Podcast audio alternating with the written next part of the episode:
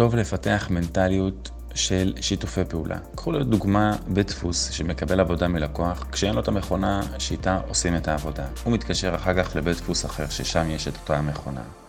עושה את העבודה עם הבית דפוס השני, ואז אחר כך הלקוח חוזר והוא מגיש לו את העבודה.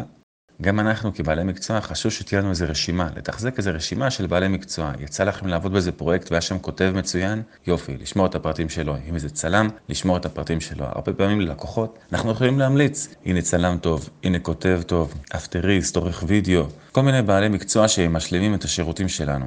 אנשי שיווק טובים, אנשי אסטרטגיה טובים. יוצא לנו לעבוד עם הרבה אנשים, אז לשמור את הפרטים. לעשות אפילו איזו רשימה פשוטה, ואיזה קובץ עם שם, עם המקצוע, פרטי קשר.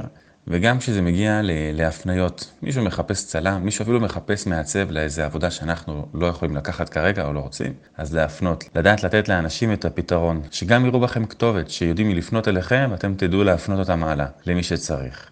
תיקחו את העבודות שאתם רוצים, תעבירו עבודות לחברים, לקולגות שלכם, לפתח מנטליות שבאמת של שיתופי פעולה, של קשרים עסקיים, וזה חוזר, וזה חוזר, וזה טוב להכיר, ואנשים נהנים לקבל עבודה ממכם, אנשים גם ייהנו להעביר עבודה אליכם. בסוף שיתופי פעולה זה משהו שמחזק את כולם. אנחנו עוזרים, עוזרים לנו, אז לפתח מנטליות של קולגות, של שיתופי פעולה, לעזור לאחרים, ואחרים עוזרים לנו בחזרה.